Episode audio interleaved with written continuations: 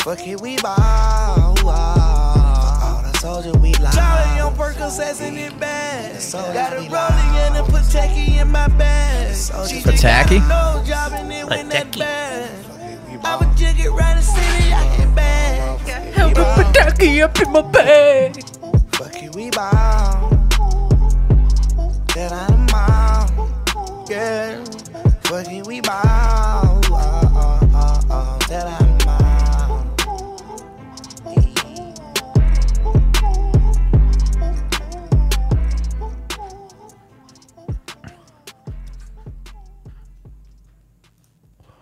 Live from the studio. Coming at you with a little uh, Meek Mills. Still cranking. Yeah, with Young Thug. Pray for Young Thug, guys. Pray for Young Thug. What's his just got- situation these days? He just got four new charges. Mm. He's locked up. He got hit with the RICO. For what? What happened? Um, like his whole record label pretty much got uh, like taken in by the like Atlanta, like whatever prosecutors or The whatever fuck, you know? APD. Yeah, pretty Mm-hmm. much. Yeah, so he's he's gone for a while. I don't know if Young Thug's ever gonna be free again. What are the new charges? All Rico shit? Uh, I think it was like uh, you know, they did another sweep on his house and found another machine gun and found like other drugs. He didn't tell somebody like clear that shit out. They're all in jail. Uh, he can't call somebody. Uh, What is he gonna call the cell over? Be like, yo, if you get out before me, I thought that's the point of having bitches in the rap community. dude. I would, if I was a rapper, Mm-hmm. I first of all, I would never refer to a woman as a bitch. But if Yeah. I was a rapper, I would call one of my bitches and I'd be like, "Yo, clear out." You know, he'll like say it was you. I mean, Take the fall, bitch. I mean, come on, bitch. I would do like that old school like mafia shit. You know, like you know, like you know the thing. Call him up, be like, "Hey, do the thing." You know, Do like thing. And I'm like, what? you- What? Hey, come on, see? Why are you talking like that? It's code, Come on, sing. bitch. come on, man. I mean, it's been like, how long has it been he's arrested? He hasn't cleared out the machine guns yet? I mean, Should have flushed that shit. bruh, how is he gonna flush machine guns at his house if he's in jail? I don't know, dude. You would you would like to believe that this is a little bit more organized. You have organized crime and then you have mm-hmm. unorganized, crime. hey, let me tell you one thing. you should have had a uh, Marie Kondo go to Young Thug's house, get a little organization going on. Organization. Who knows, dude? I don't know. It's just like some of these charges are like, come on, bruh. I mean, if I was to, again, I'm not on this plane of life, fortunately. But if I was, I really do like to believe that I would be more efficient mm-hmm. at like like if I was to like evade taxes, like or if I was to like launder money or something like that. yeah, I'd like to believe that like before doing something like that, I'd understand the consequences and be like, let me have all my ducks in a row when I'm inevitably arrested. yeah, Like part of being a criminal is understanding that you will get arrested. yeah. Eventually, you'll get caught, but Yeah. you just have to make sure that when you are caught, it doesn't all come crumbling down. Exactly. in this situation, it seems like they, you know, all came crumbling down over in that camp. I mean, I'm just basing all my criminal experience off of movies that I've watched, and uh, maybe only the ones who are good at crime get movies made about them. Yeah. But like, you know, our boy Whitey Bulger on the wall, he uh he had his shit together, dude. Like he had his like plants in the FBI that were working with him. Yeah. Um, well, and also like he was, you know, uh, he somehow had like, you know, some sort of cushy deal with the FBI Oh yeah. for, uh, you know, He got nabbed. being an informant, And then he or became an a informant, yeah. snitch, as others might call it. and the FBI guys liked him and they kept on like vouching for him and like saying like no no no like he would actively be committing crimes and then the guys on the inside would be like no no no, No, no, no. We gave him the, that Yeah. stuff to do. So he basically had this deal with the FBI, from my understanding, where he could kind of do whatever he wanted. Um, and then like he wasn't even really providing them with that much information. He would literally just provide them with. I actually watched a uh, kind of like documentary about him. Like you know, what's the what's the time limit for a documentary? This is like forty minutes. That's a documentary. That's a, that's like on the verge of just being a YouTube video. yeah, I watched a YouTube video about Whitey Bulger. Whitey Bulger. I mean, that could also be a History Channel show with all the commercials taken out. Oh, 100%. You know what I mean? Yeah, so it's a documentary. It's I a know TV documentary. I know Whitey Bulger after this 45 minutes of no commercials, straight advertisement. And uh he basically like he didn't even really provide them with information. He was just actively committing crimes. He had guys on the inside. And then like apparently just to like maintain his informant status, the FBI guys would take other tips that they got from other people and just put it that they got it Under from his Whitey. name. Yeah. So- They're like doing his homework for him too. Oh, exactly. That's insane. Because he was paying people off, and like, there's something like rom. I, I, I use- Romantic. romantic. It's so romantic. That's so cute. There's something like cool about when you're a criminal and like you're doing that type of shit. Because like, dude, they didn't find his ass until he was like 87. yeah. And at that point, it's kind of like the Cosby shit too. It's like you've lived your entire life. Now, granted, you're living your entire life in hiding and constant paranoia. Like apparently, by the time they find him, found him, like basically from the story I gathered, first of all, he was fucking MK Ultra, which is, uh, you know, MK Ultra, of course, conjures this kind of like conspiracy theorist air about it, but it was a real thing. Mm-hmm. Now, what it was used for and how it was done is up for debate, but he was a part of that program. And basically, what they did was they would go in and kind of trying to figure out mind control by using acid. yeah, yeah. Essentially, for anyone who's listening mm-hmm. and, And doesn't so- know about MK Ultra. they went to like cons and were like, "Hey, like if you participate in this program, we can get you out sooner. We can do this." So they go and find criminals and are like, "Dude, like be a part of this, and like it'll shorten your sentence." And they're thinking like, "All right, so all I got to do is like trip balls all the time, and like I can get out of jail sooner." That's what I was gonna do once I was out of jail. Yeah. you know. So they're like, "Yeah, sure." And then apparently they just like, uh, like apparently before he went to jail, Whitey Bulger had never killed anyone. Like he was like a he was a low he was a low time criminal. And then he goes to jail and they put him through this program and they just dose him with like I don't even know. Do they say tabs in the FBI? Does the FBI do tabs? Oh, I mean, they probably weren't that advanced. I feel like the tabs came about because the scientists working in those facilities where they made acid were trying to figure out how to take it out of the lab to sell it on the streets. Got you. Uh, when they were like doing the MK Ultra shit, they're just like using pure Yeah.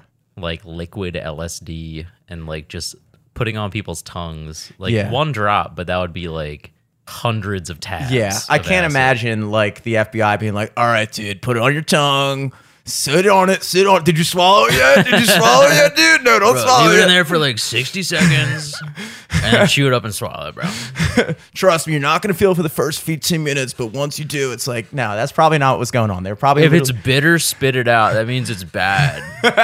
you gotta let me know, dude. You gotta let me know if it's bitter, bro. The Oh, chillest agents. is it bitter or does it taste like paper? if it tastes like paper, you're good. So like they're fucking tabbing up him, and then he's like tripping beyond balls. And uh, then they just apparently would like one of the things they did was just sit They you showed down. him those videos we watched before the podcast. Like, tickle his ribs with the blade. Oh yeah, I forgot to mention Eric and I are seasoned combat veterans, Yeah, trained. we're trained Marines, essentially. we know how to knife fight. We know how to club fight. We were in World War II. and we even got a couple secrets from some Japanese soldiers that let us know how to kill them. Yeah. It was uh I've been I've been not to get on a tangent, but I have been on a little I, I was watching YouTube and like the the one video popped up and it was like crack that tank. And it was like looking old school and I was like all right fuck it I'll watch it. It's it's it's 2 p.m. on a Monday. What else am I doing? So I pop it on and I'm watching. It's like this 13 minute video of like a training video of how to like uh combat tanks and like the way they did it was so like I what fascinated me was like from watching the video it made me feel like yeah I could do this Yeah. Like and like that was kind of the point. Like basically the video opens We're up. getting to the age where we're gonna need to know how to crack tanks. we're gonna need to know how to crack tanks. Yeah. And so this guy is sitting here like he's like an older cool dude smoking a cig, drinking a beer at a bar, and he's like, "Hey, didn't see you there. Let me tell you, I'm in a tank outfit too. Let me tell you something about tanks." There's a couple weaknesses on these things. Dude, literally, exactly. And they're like running through and like they're going through all the beginning. They're like, when he's at 400 yards or 500 yards, who cares? Shoot at it, like make them button up, make the guys like go into the tank out of their holes, mm. and then start shooting at like It's Gonna get hot in there. Oh, dude, dude, you are doing an amazing job of predicting what this video is talking about. Hell yeah. if they're in there too long, they're gonna run out of oxygen. So he's like talking about Put your put your put your ass against the vents. Let off a couple farts in there. those damn krauts won't know what hit them. Hopefully you've been eating some of their sauerkraut to really rile up their senses. So like they're doing all this stuff, and then the final thing, like when they're super close, he's like, and when they get very close, buy him a drink. And then he like lights a Molotov cocktail and throws it in there. And I was, he was like, and, and the gas will creep inside the vents and burn anything that's in there. What it looks like when it's in there, well. Do you want to know? And then they like go to the next thing. I'm like, damn, dude, like that was kind of badass. Like this guy just like is under a tank and he goes, and you're watching it. And you're like, dude, easy peasy, baby. I got this. Jeez. You know, it like makes you. I mean, that's kind of the whole point is to make the soldiers feel like, dude, you're good. Who I'm 18. I'll never die. I am Superman. Yeah. I can single handedly take down a tank. Yeah, and they talk about dying like it's like this, like whatever thing. They're like, well, if you stand up, you're one dead duck. Like, you mean I'm dead? Yeah, Like- you mean my family's gonna grieve the loss of me? Yeah, and then they're talking about killing other people. Like, and let me tell you something: when you throw that Molotov cocktail, it's good for a ten thousand check back to Germany or something. Like, apparently that's what they like. You die, and they just send your family ten thousand bucks, and they're like, Jesus. sorry, that's how much your life is worth: ten thousand fucking clams. Which back then is, you know, Like a million dollars or some shit. probably not even a million, probably like a hundred thousand, twenty thousand bucks. Yeah. Hey, thanks. But anyway, Thanks. so like you know, Whitey Bulger's in this MK Ultra program, and he's all dosed up on acid, and they're just going like, "Would you ever kill anyone?" And he just goes like, "No." And they just sit you in a room and ask you, "Would you ever kill anyone? Would you ever?" Kill? Over and over again until you like go fucking insane. And basically, what they were trying to do was like anybody who's familiar with the '90s movie Zoolander, which is based off of an even earlier movie, I believe, called The Manchurian Candidate, where Hmm. Which basically is based off the Naked Gun. Yes, which of course is based off of the World War II training film Where Crack That Tank. Uh, what is it's OJ, right? I think so. OJ's playing baseball Mm-hmm. and uh, gets set up to kill the queen, who's at Camden Yards for some reason.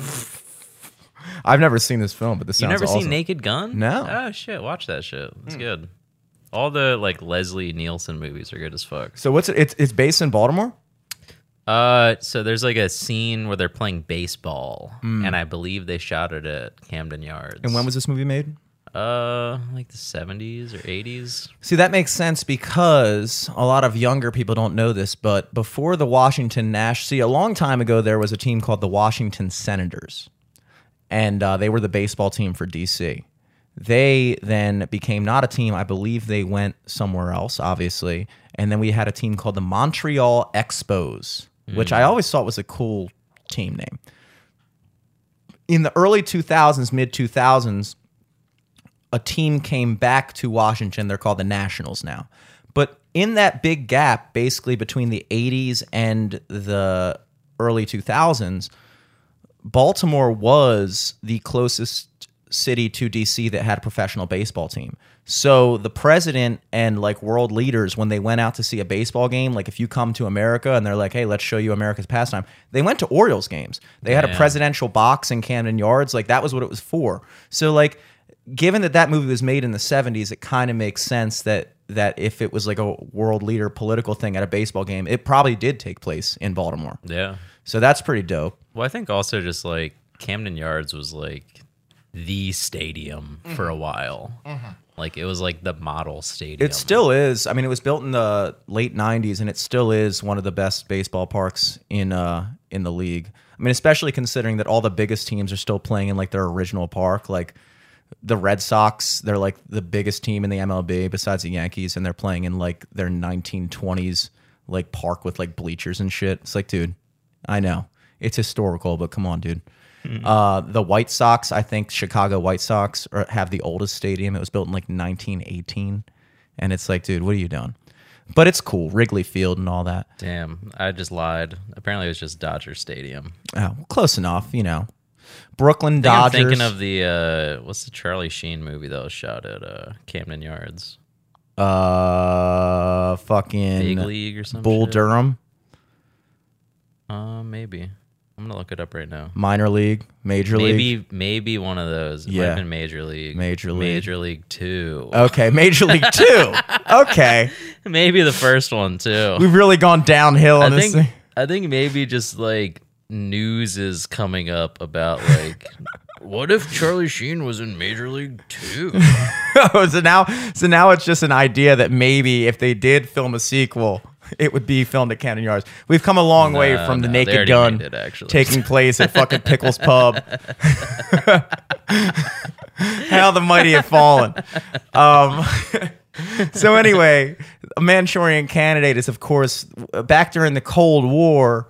We're fighting with the Russians. Nothing's going on, but it's a battle of wills, baby. In terms of the uh, song by the same band who uh, made that song, "Eye of the Tiger." That band is called Survivor. It's the eye of the tiger. Everybody knows that song. I don't have to hum it, but they had another song that went. It's a primitive clash, beating up against the wall. It's a battle of wills. That's from Rocky Four, and I think it's called "In the Burning Heart." In the burning heart. I know this because we only had one soundtrack on our wrestling team, and it was the Rocky Four soundtrack, and we just worked out to it every day for four years. Hell yeah. Um, so I know Rocky Four. But anyway, a lot of good music music in there too. You know, James Brown and everything like that. But anyway, so we're in the Cold War. We're trying to create what's called a Manchurian candidate, which is somebody who you can basically like dig into their subconscious that they're a, an assassin. yeah, but like they a don't. sleeper agent. Yeah, and Give then them a code word, trigger them, activate them. Boom. And I wonder if that worked. I don't think it did. I don't think we have actual sleeper cells out there, but we may. There might be. Um, but what we did succeed in doing is driving a lot of people fucking insane. Um, another notable uh, MK Ultra participant was the Unabomber, Yeah. Stan Kaczynski. Timothy who- Chalamet or whatever. Timothy. Chalamet, yeah, the Unabomber. yeah, or or Stan Kaczynski, or Timothy Chalamet. No. Wait, is it? It's not Stan Kaczynski. Stan Kaczynski. Tim- Tim Tim Kazin- Kaczynski. Ted Kaczynski. Ted Kaczynski. Ted Kaczynski. Yeah, yeah, yeah. There we go. Jake Gyllenhaal, the fucking Unabomber. Um, the unibrower, more like it. Unibrow. You, you gotta pluck those, Jake. Come on, Jake. We need the trigger word to make him like pick up a pair of tweezers. Tweezer. Applesauce. Oh, like, oh, Jake, you look great. Thanks. I was part of MK Ultra. Jake, at three o'clock, the prune juice spoils. Activated. Grabbing tweezers. So, uh, you know, with Whitey Bulger being one of the most notorious crime bosses of all time, and Ted Kaczynski being one of the original domestic terrorists of all time in the United States, let's call him Stan. let's call him Stan. Listen, we know him. Come on. we call him Stan, We but that's because that's an inside joke between yeah, us yeah, and. Stan. Yeah, yeah, yeah, yeah. Stan, you know what we're talking about, dude. Don't you and Obamas. um, but uh, yeah, so what they did succeed in is driving apparently a lot of people fucking insane because when Whitey Bulger got out, I don't think he became a Manchurian candidate, but he did become a guy who was a ruthless murderer Hothead. a hothead. They turn him into a dick, basically. That was really what MK Ultra succeeded in. They were like, we're going to dose people with hundreds of milligrams of acid until they become jerks. Yeah. Until they become Mark Wahlberg. Another famous MK Ultra participant. Yeah. Um, And uh, so, like, he was on the run for like, I don't know, fucking like 40 years. And he was living with his girlfriend under a fake name in just like a regular neighborhood in California. Blackie, Blackie, uh, What's the opposite of bulge? what is the opposite? Concave. Blackie concavity. Our neighbor Blackie sure is fun. and his girlfriend fucking not. Oh, jeez. Not Mrs. Bulger. Who would ever see through that? Um, so then, you know, neighbors that when they were looking for him, and I, I actually remember um, watching TV at seasons and not working uh, when they found him, and that was kind of like uh, apparently big news. You It was huge news, dude. It was huge news, and like watching that happen, and like you go back and like. Would you really like? I almost would wager to say that he was such a paranoid mess. He would just sit looking out the window for like 60 years. It's like, dude, at that point, it's not worth it. Yeah. Also, why didn't you leave the country? yeah, right. You know, like you're in fucking LA, like the second biggest city in the country. Yeah, you could find a fake passport or something. Yeah, or not LA, Or just buy a boat. yeah, Just do what fucking go straight. Shawshank Redemption did, dude. Yeah. Another great movie I watched recently. But uh yeah, dude. Whitey Bulger, shouts out to you, bro. For uh I think he's I think he's dead now, maybe. Probably. I think he was killed. And here's the other fun thing about all these uh events is that of course once he was found, he was like beaten to death by his cellmate. And there's arguments to say maybe Which, like, you know, he was an old Boston man. yeah, He was Yeah. probably a little racist. He probably could have been a little racist. Also, racist of you to assume that his cellmate was black, but who knows? I didn't say he was black. He could have been Mexican. He could have been very. He could have been. He could have been a really just a progressive very white guy Tan white guy. who was like, "Hey, man, I don't like to use those words, even though I'm in here for mass murder. I have a fucking heart here, dude. Chill with the slurs." Uh, so you always got to wonder. It's like, was that guy paid to kill him? You know, I I would venture to say that probably yes, because Whitey Bulger, because he was working with the FBI for so long, certainly had a lot of uh, information that would be damning to a lot of people inside the FBI. So they're going, okay, we got him. We don't want him to testify because if he testifies, all these other old ass motherfuckers are going to jail and it delegitimizes our institution. So let's do what we always do and fucking Epstein him, baby. yeah. You know? It also probably was uh was the was fucking MK Ultra. I think that that was CIA probably though, right? I don't really know. I'm gonna be honest. I don't know. I think I think CIA. It's I think it was the uh, FBI because FBI is more domestic. Yeah, but I think like that's why the CIA does it because they say they don't do things domestically. Mm-hmm. And Yeah, that's yeah, yeah. why like yeah, it Yeah, would be MK Ultra- if he talked about it because then they would have to admit that they operated domestically. Yeah, and MK Ultra was a CIA program, from my understanding. They most do likely. shit on the inside. The. CIA is they're usually the ones doing the most fucked up shit. Oh, yeah, they're the dude. ones. I mean, they created acid which is not to try to that's pretty brainwash cool. people. Yeah, yeah, which yeah, is yeah. chill. They created crack to try to dismantle communities. Yeah, which is not chill. Systems. One of the chillest things CIA did was invent acid. Yeah, Uh, one of the least chill things they did was invent crack. yeah. Um, but you know, Lord giveth and Lord taketh away.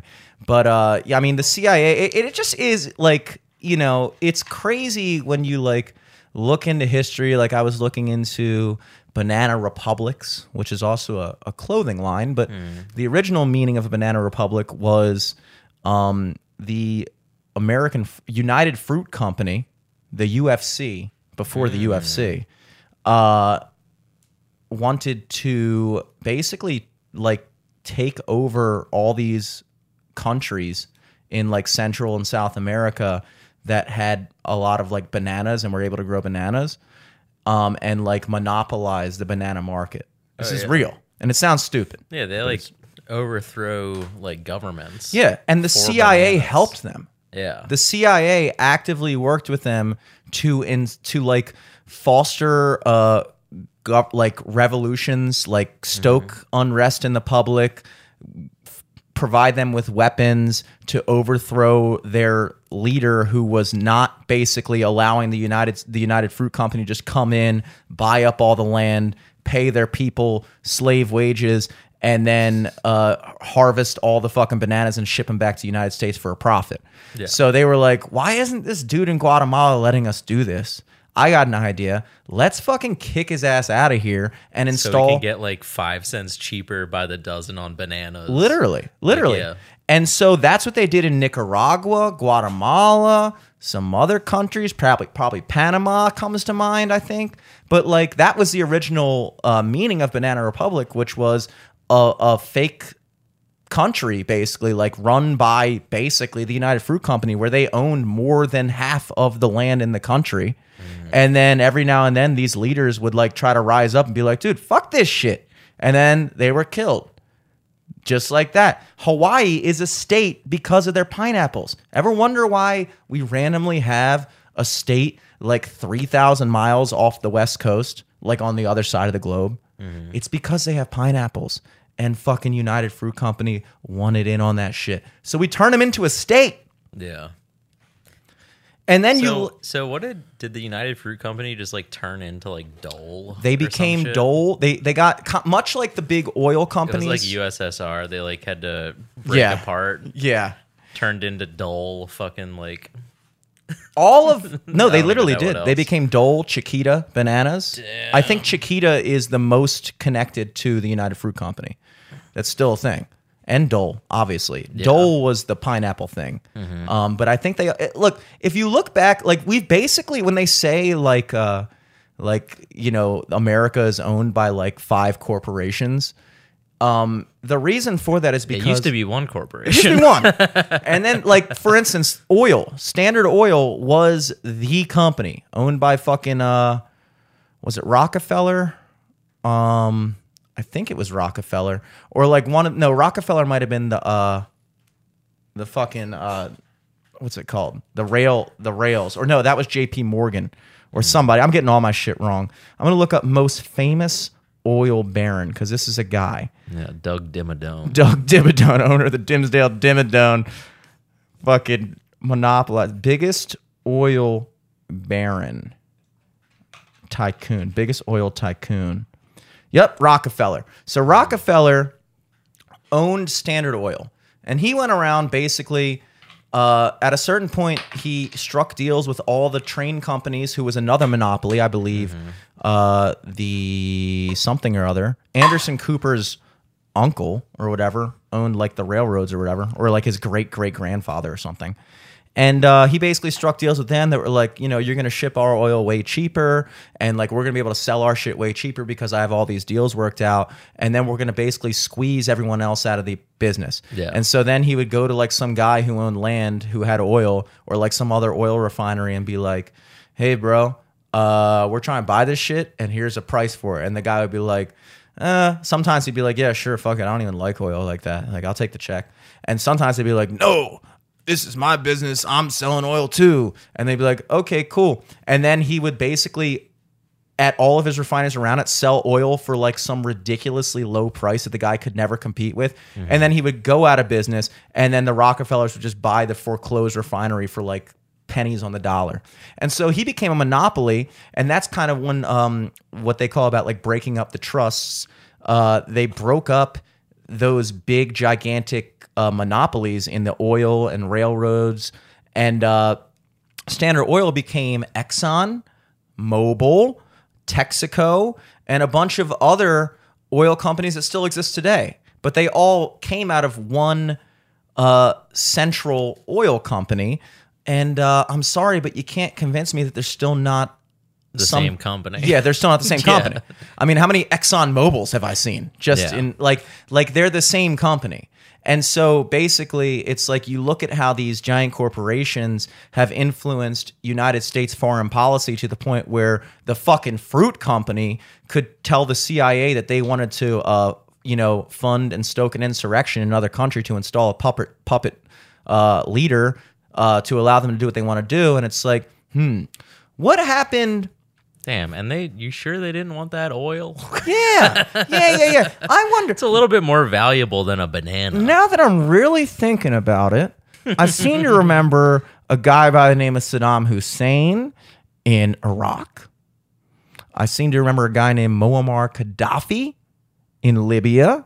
And I also remember a guy named uh, something Assad in Syria, all of whom came to a demise uh, by a CIA US funded insurrection of people to overthrow the leader who was going against our uh, oil policies.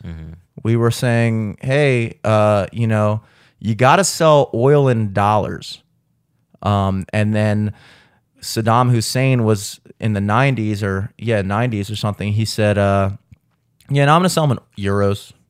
I'm going to sell oil in euros. Now the problem with that is is that when you start selling the world's number one commodity in a currency, see when when you're ha- have what's called That was when the euro was like twice, or like it would be two dollars to yeah. one euro. It was more beneficial to them because the problem is is that like the United States no longer backed by gold. Our money is no longer backed by gold.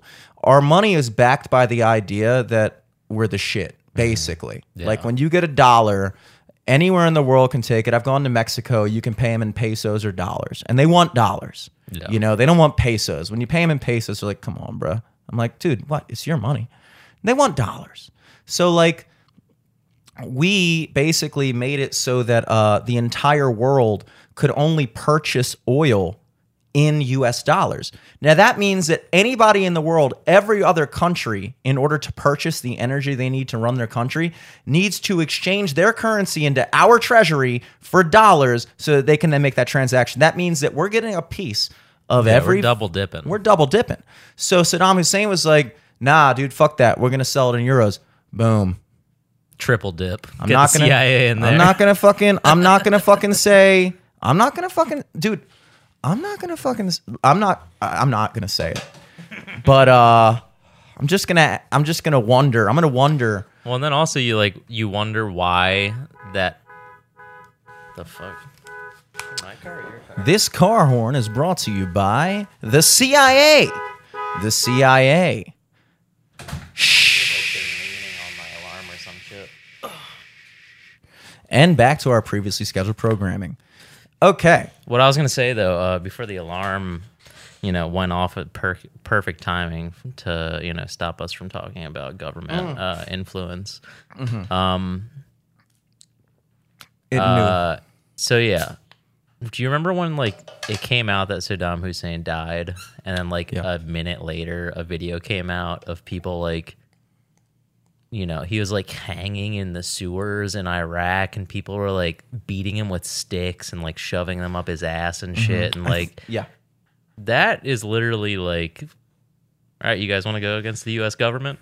Oh, yeah, pretty much. No, that's what it is. Because look, you can go into any and this is this is really what I'm kind of getting not what I'm getting at because I'm not really getting at anything. I think we have covered more topics than anybody's ever covered in 10 minutes so far. But uh just the idea that this has been an ongoing thing and this has always been a thing not just for the united states. I've talked about it in the past how the british funded the greeks independence over the ottoman empire the turkish.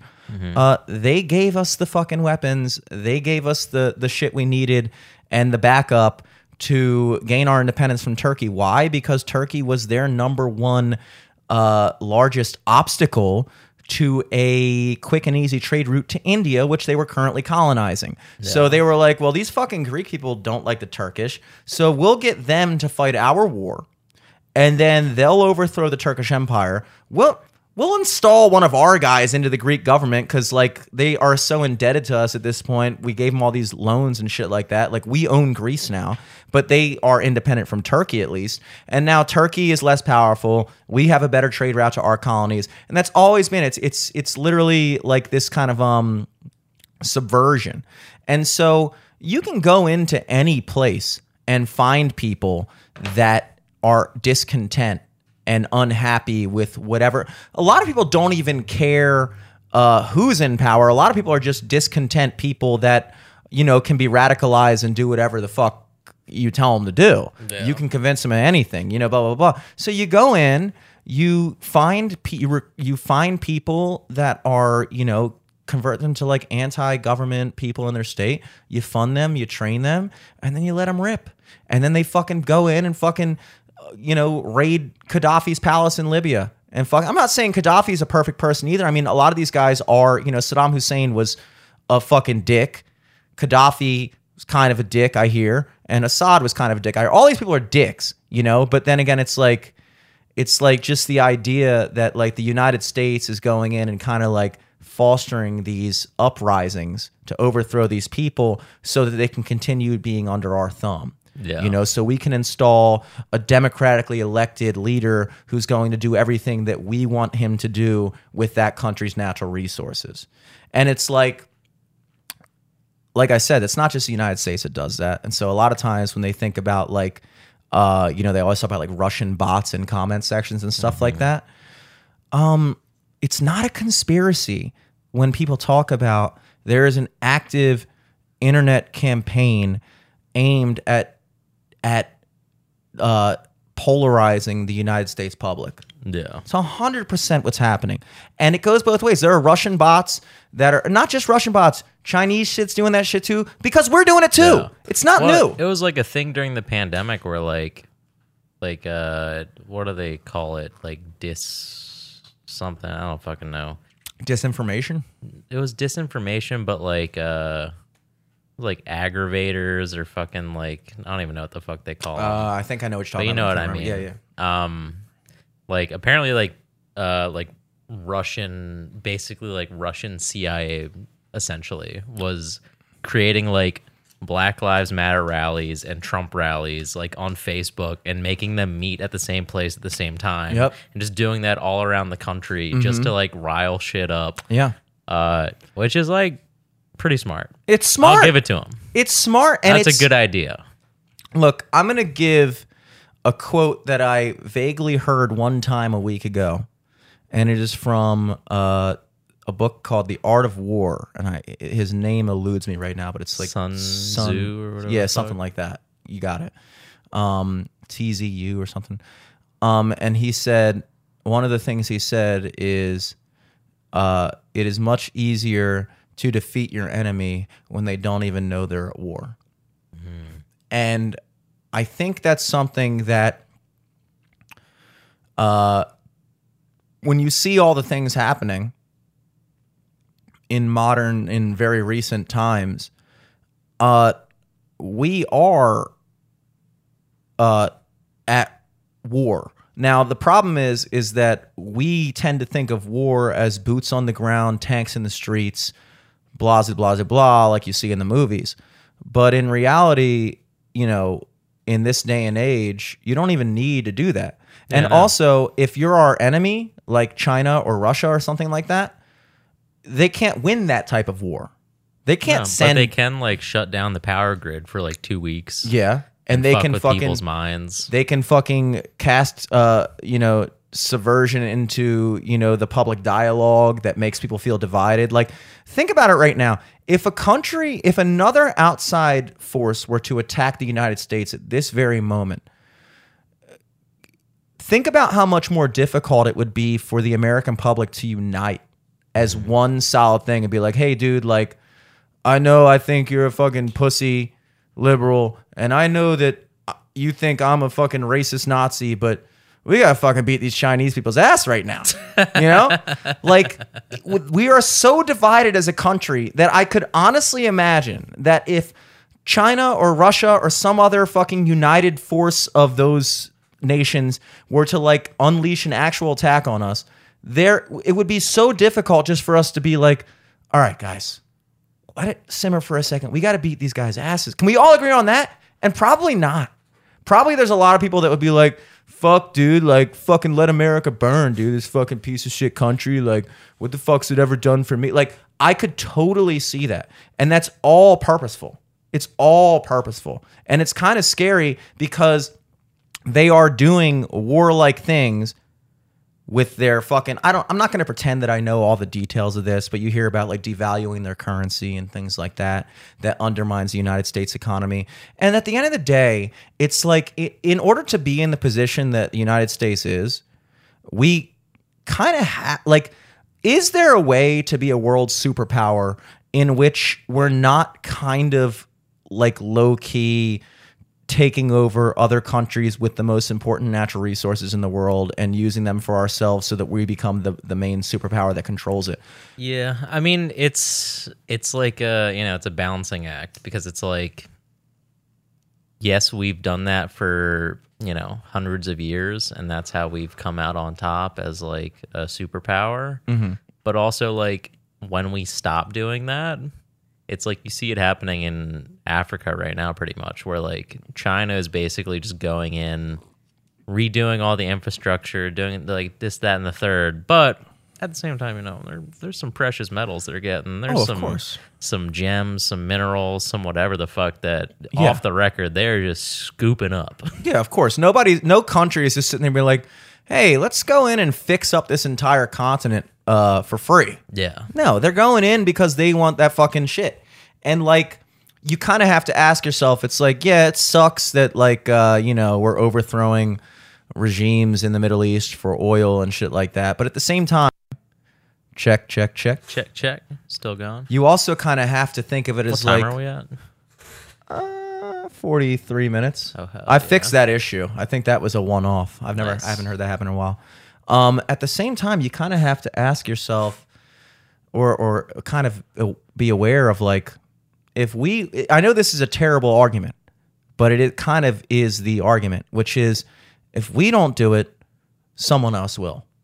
Like, if we're not the ones taking third world countries' resources and controlling them for our own benefit to distribute to the world, someone else will, which is what you're witnessing in Africa. What you're witnessing in Africa is we pulled out of Africa for one reason or another. I don't know what those reasons were. We're not involved really in that entire continent uh, to the level that. Yeah, we were, and I think the only thing we ever did over there was establish, what was it Liberia or some shit Mm-hmm. for like the if any free slaves want to go back. Yeah, like This isn't racist at go- all. Hey, go- go back. Yeah, I don't know, you know. Um, but it's like, so what happens is when there's a vacuum, someone's going to fill it. And so the question you have to ask yourself is, it's like, okay, so we all acknowledge that if the United States wasn't the one installing our government into Libya and Syria and Saudi Arabia and Iraq, uh, China or Russia or some other uh, superpower would. So then it has to come down to this idea of like, okay, well, the United States, albeit flawed, is still uh, a better beacon of opportunity and prosperity uh, and more fair as a general rule than uh, any of those other guys. Yeah. So is it not best that if someone's going to do it, it would be us? You know, That's the question. it's the you know, I, I hate this argument, but it's like you know, people always say it's the lesser of two evils, right? Yeah. But also at the same time, why can't there just be like one good that's also very strong? That's like, yeah, don't fuck with these guys. Just let them do their thing. But that's never gonna happen. That's true. That is the ultimate goal, of course, is to have like one and, and like you kind of gotta like think about like, you know, what you're talking about is like a benevolent force. And, you know, everybody is gonna seek out their own personal uh, profit from any situation, just like we were talking about before. Like China's not going into Africa and rebuilding their fucking roads and shit uh, because they're nice. You know, they're doing it so that when they mine all of their minerals, they'll have a road to drive them back Exactly. to the port on. Exactly. so it's like, you know, no you can't really convince a bunch of people in China that all of the I don't even do they pay taxes? I don't even know how their shit works. Like I think they just are the go I don't even know how it works in China. But Every like person in China works for the government. yeah, like not that you'd have to, I mean kind of, yeah. Pretty much. But like not that you'd have to even convince the people of China because Well, like they no, don't have they're to say. So I think like the difference between the U.S. and China, you know, like you're saying, if fucking Russian ships pulled up at fucking the inner harbor right now, Mm-hmm.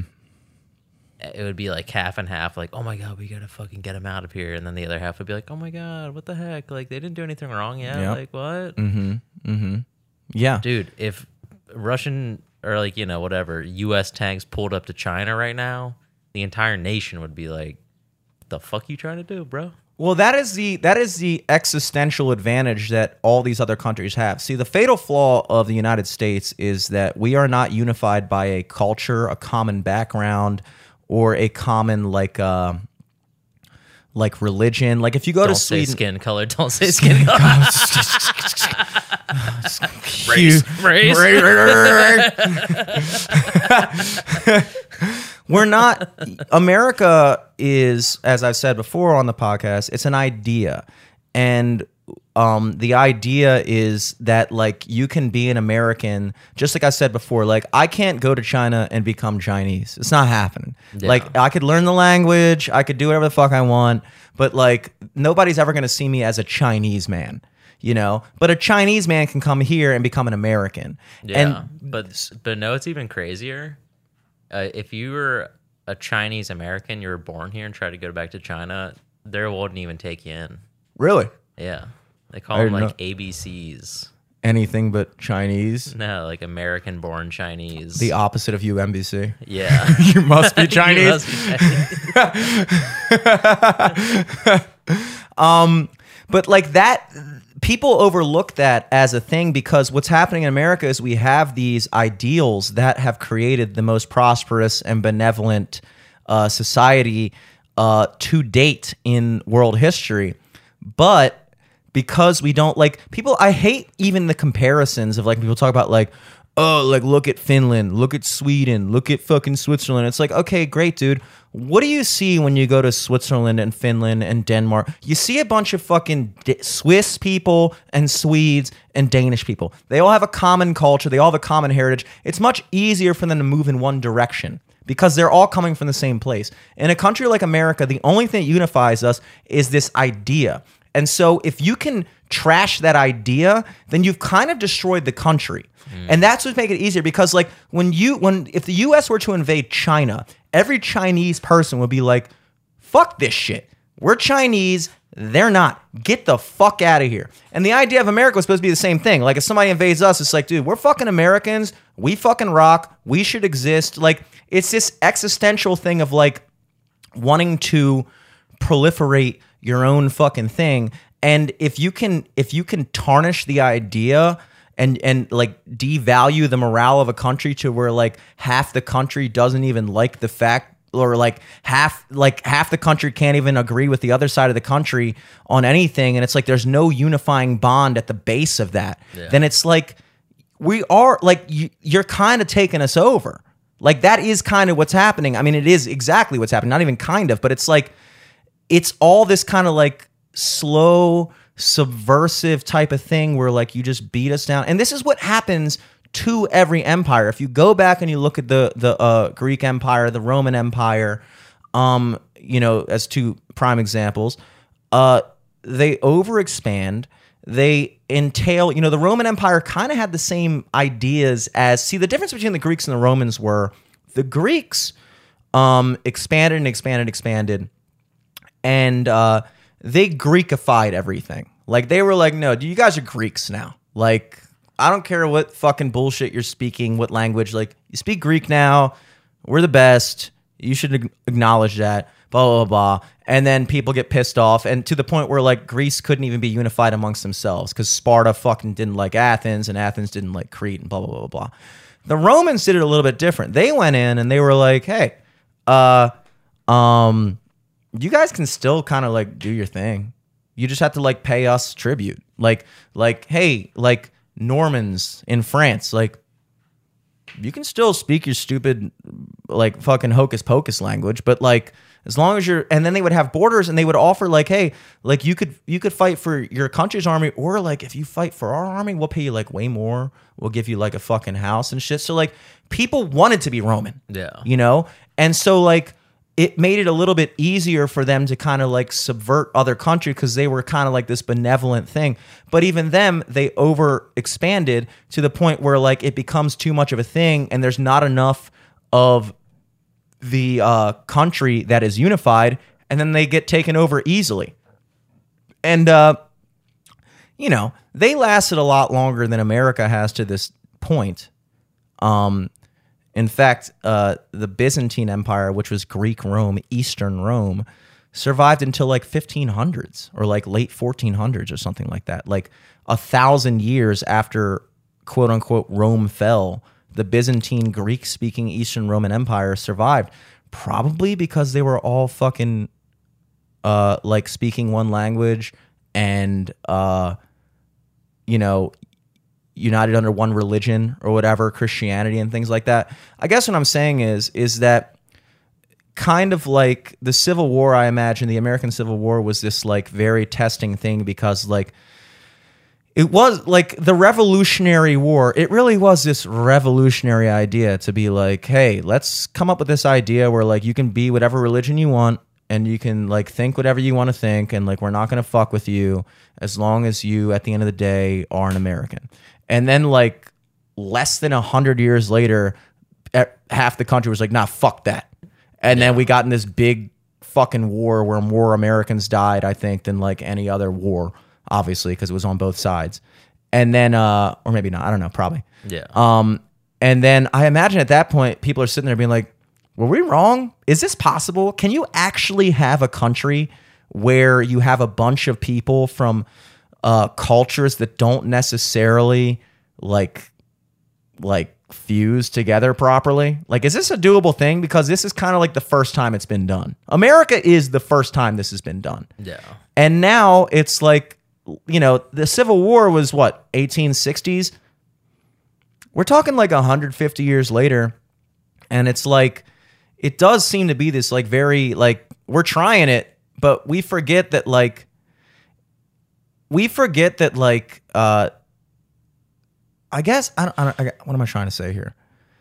It's like we have this, we have this uh, tendency throughout history that at any given moment in history, we assume that we've got it figured out. Yeah. Like, or we just assume that the people before us figured it out. yeah, like we're When finally in here. reality, they're just like, let's try to do what the Romans did. Mm-hmm. it worked out for them. all of human history reading that book, but all of human history all of human history is just us trying to figure it out. And like every single it's only ever been the present. You know in 1930 2022 didn't exist yet. They had no idea like they didn't have the context of knowing about the internet or the Vietnam War or Bill Clinton or any other or fucking any like they didn't know the Rolling Stones. They didn't have any of that. They were just working off of right now and everything that came before us. So then you look at things like the lobotomy where like at the time like I was watching some uh we'll call it YouTube video because it doesn't cross the time threshold on the Kennedy curse, which is how like all the Kennedys always die in these like weird freak accidents. Yeah. In fact, the most recent one was in Maryland. yeah, in Annapolis, right? Yeah, where like they like- got like drift to, to sea or whatever. Yeah, they're like in a kayak. Yeah, it's kind of crazy. yeah. And it makes you it wonder. like sounds freaky. Definitely sketch. Yeah. Um but like so like the oldest sister, I forgot her name of John F. Kennedy, uh was like a little let's say loopy. Trampy. trampy. Yeah, she was a witch. Um, and uh, you know, apparently she was just a little slow, and also would have these like violent like outbursts and like freak out, and it was an embarrassment to the family. Um, and so he, So they the, bought her a mansion and fucking dude, the fucking father signed her up against her will for this new progressive operation called the lobotomy. Mm. And so at the time they're thinking like this is the cutting edge of medical science. Like this is it, baby. This is the future. We're gonna fucking take an ice pick, a literal ice pick through like the top of your eye, and like just do some like poking around until you shut the fuck up, basically. Yeah, pretty much. That was where we were at. And he was like, Yeah, sure. Like she's totally embarrassed me at my birthday party last week. Fucking do that. So they do, and of course it renders her with like the brain of a two year old, and she's like disabled and in and out of mental, like not in and out, just permanently in like mental institution to mental institution until she dies at like 90 years old. Mm. And it's like you look at it and it's like, yeah, looking back a hundred years later, you can be like, well, that was stupid. Why the fuck did you do that? But at the time, they're thinking like, well, the fucking doctors are saying this is good, so let's fucking do it. Yeah. Well, and also it's like even for like medicine now, people go on like the experimental new fucking drugs if you know it's their only option. Mm-hmm. So back then, it's like, well, we did just learn about this thing called a lobotomy. We could potentially fix her brain. Yeah, yeah. and, Fix- and just like a parent wanting to do anything for their kids, they're gonna do anything. They're gonna. Yeah. try anything, and it's like, I don't know. No, it's It tr- sucks hearing about shit like that because it's like you can't. You, it's not always like the parent being a dick. It's like they could have like the best intentions or whatever for that Yeah. situation, but at the same time, like they're rich assholes. So fuck it. Yeah, and like, you know, John F. Kennedy's father was obviously apparently involved heavily with like organized crime and all that shit and blah blah blah. Which is uh may have eventually led to uh JFK's assassination and probably did. Um probably not a coincidence. It'd be crazier if it was a coincidence. But like Conspiracy heavy episode. I know, we're really digging deep. it's getting so hot in here. I know, I know. We'll go a little bit longer and call it a fucking day. Um, but the I main point, like the government shut the AC off. did me, the government, the fucking government. You can kick it on if you want to. no, it's okay. It's not a big deal. Or crack the door a little bit Yeah, true. and uh, turn the fan on. These are all ideas as well. There we go. Oh yeah. Now we're talking a little air. Well, I can actually feel that a little bit. Yeah. it's nice. It It's feels nice. amazing. This is already. good. This is good. Um, but like, so given all that, the fact that you only ever know what you know to this point, we kind of assume that America is gonna work because it just hasn't failed yet. Yeah. But we have no context of no, like literally tomorrow, and this is what kind of gets me. It's like literally tomorrow, uh, a bomb could be dropped on New York City, and it would change everything. You know, and like I was thinking about that with like even with my girlfriend moving to Miami, uh like you can be living a regular life and doing everything that you think is going to lead to something and then something happens that completely changes everything about your life that's out of your control. Yeah. And uh, I I was thinking about this when I was playing. I'm real big, and now that I'm like, uh, just like, I'm basically living the life of a single guy, but minus any sex or anything like that, or just Hmm. like like the the like just the day to day of just a guy with no girlfriend, but I have my a life girlfriend. as a single guy. yeah, exactly.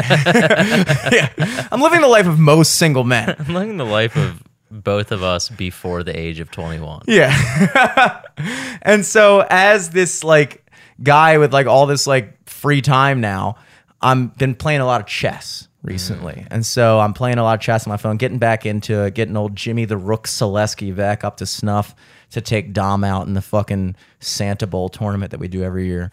and uh I was sitting there going like, okay, so I make my move, but I remember looking at it and being like, the beautiful thing about chess is like, if this other guy could, he like, if you're down to like a couple pieces and you're like in a perfect thing where like nothing I can do can get to you, you could, in theory, if the rules of the game allowed, just sit there and force me to keep having to do stuff and I could never do anything. But you have to make a move. The other person, every time you make a move, has to make a move.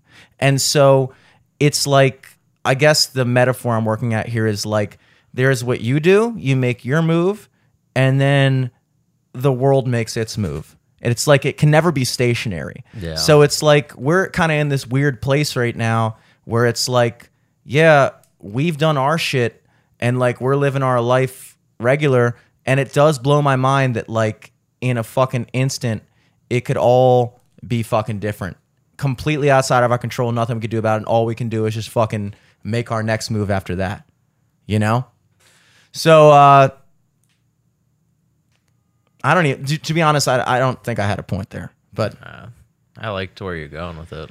yeah, yeah, yeah. That's all that counts. That's all that matters, dude. Do acid, Do And, uh, acid, become a crime don't kill people. Yeah, don't kill people. And, and look, if you're gonna have a fucking house with machine guns, have some bitches. Or like a safe or something. A safe, I mean, I'm sure they can crack a safe, dude. They could probably crack a safe. we can get to Mars. We can crack a fucking safe. yeah, true. fucking whatever.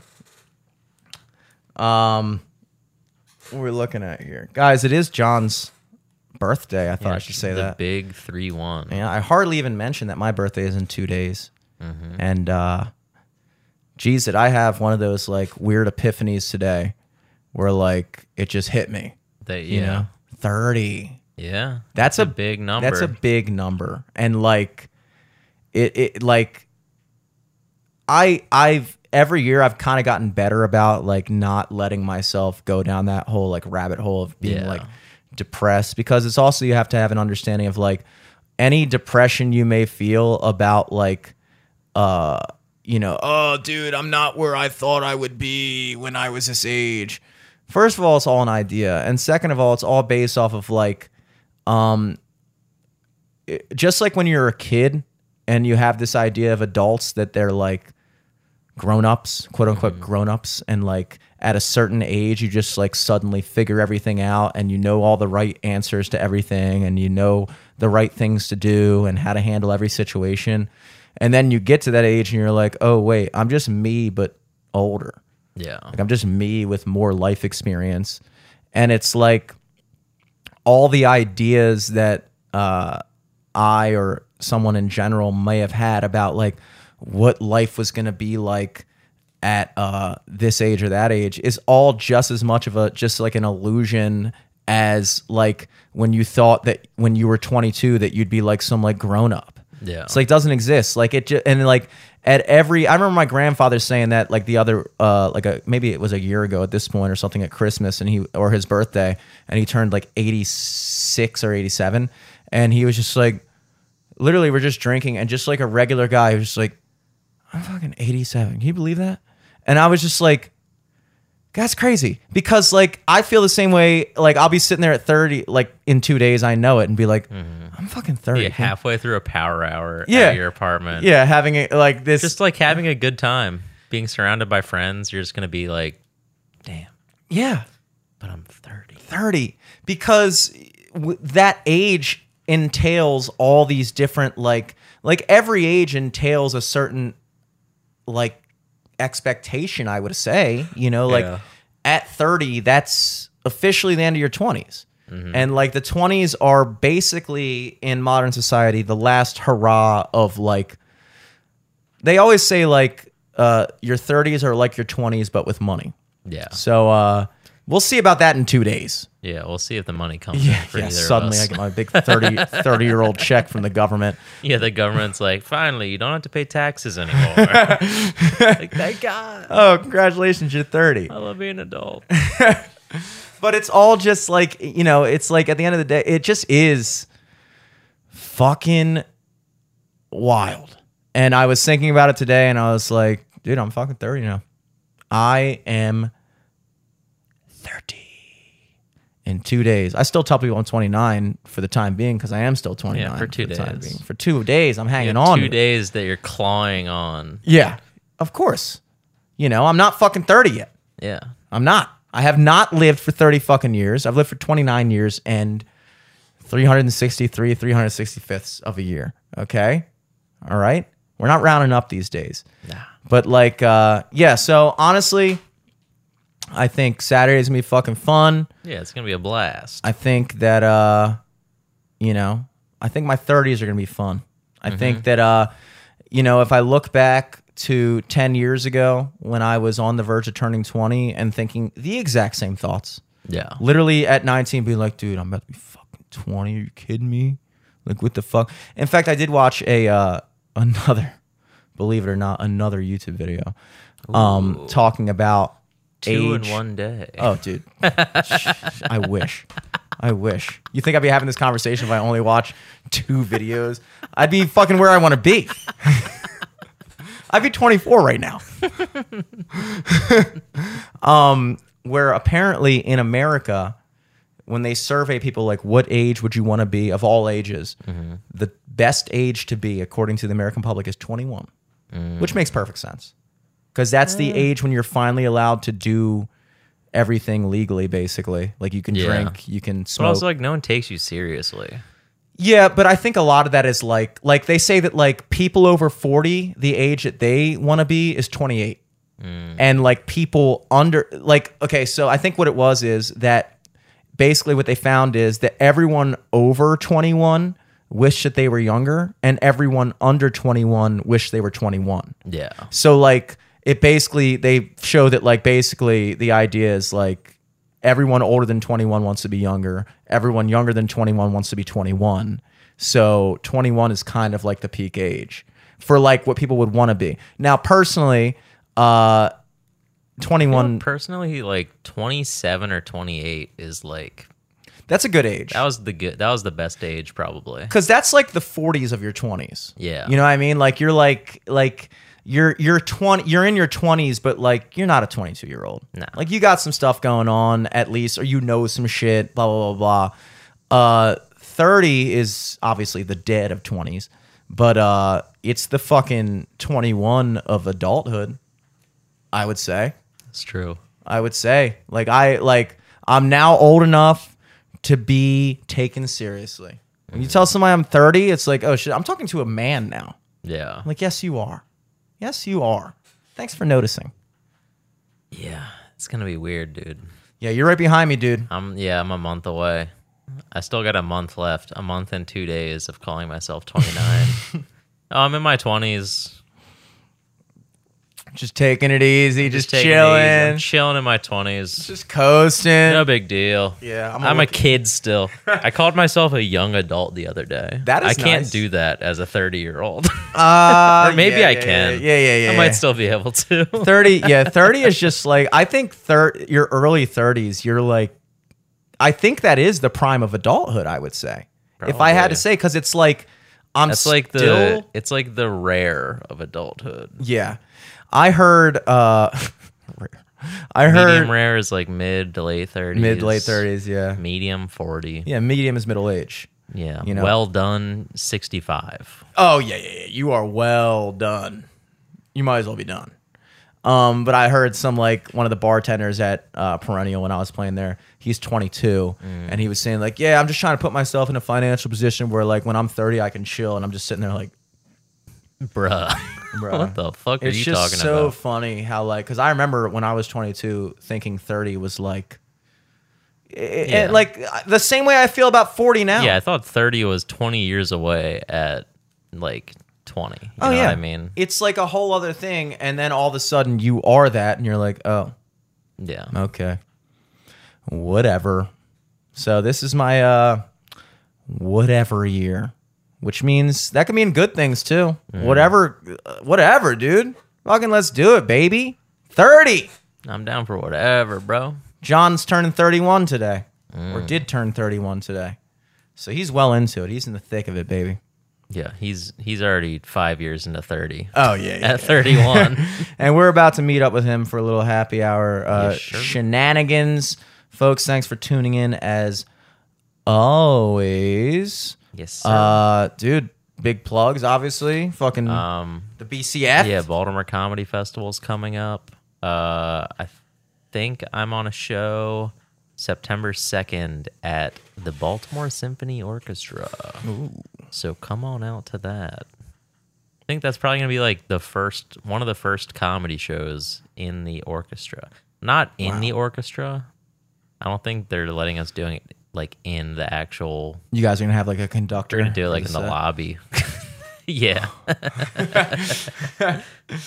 so yeah, come on out to that. That's awesome. Uh, go to the BaltimoreComedyFest.com. Look at all the shows that are popping up around the city over Labor Day weekend. Um, at Eric Laser for everything else. Fuck yeah, dude. Uh, you already know your boy's not playing on his birthday weekend. Hell a little yeah. staycation. I hate using that word, but this really is a staycation. I need this week to just not have to do shit. Yeah. Just podcast, fucking, and chill. Podcast and party. This Podcast Week. party You and know? pretend you're still 29. Oh yeah. the three P's of turning 30. podcast party and pretend. Yes we love that. Um uh but next week coming up you know every tuesday at perennial in towson 5 to 8.30 uh making my second to last wednesday night appearance at the horse you came in on. That is correct. You heard that right. I am Uh, no longer going to be doing Wednesday every other Wednesday night with Jason Heiser in Fells Point at uh, the Horse on Wednesday nights. Uh, so I got this one, and then I got September seventh, and then there'll be a cutoff. But we'll still be playing there as a band every second Friday of the month and assorted holidays. So we're still in there. Just Wednesday nights, we're getting a little much uh, for my thirty year old self. Uh, so that's this coming Wednesday, uh, the 24th, 932 close. Uh, Thursday, the 25th, making my return back to High Tops after a little bit. Uh, I'll be there uh, 7 to 11. And then on Saturday, uh, if you're a good old boy in Carroll County, I don't get out to Carroll County much, but I'm there this Saturday, the 27th at CNR Hampstead, the real CNR. You know, uh, CNR in Towson, Cowboys and Rednecks. Not it's just a bunch of frat kids that like country. I'm talking about real Cowboys Talking about and real rednecks, spittoons spittoons that are being used. guys with unironic farmer stands, like legitimate. Oh, you were you are a farmer. yeah. You know, uh, that's six to ten solo at CNR Pub in Hampstead on Saturday, August twenty seventh. Other than that, uh, we still have that new single coming out uh, soon, probably in September at some point, early September. Uh, it's called In Motion. Follow the band at Sophomore MD. Just bought us a domain name, sophomoremd.com, just so I could have the schedule. It was like twenty dollars a year. I was like, I can do Hell this a dollar twenty a month to have a schedule online. I'll take it. Uh, so uh, you know, wait, brace yourselves for the launch of that at Jimmy Selesky on everything, at LFTS podcast on everything. Baltimore Comedy Festival coming up. Holy cannoli! It's getting real, Sixth folks. year. Until next week. Peace. Peace.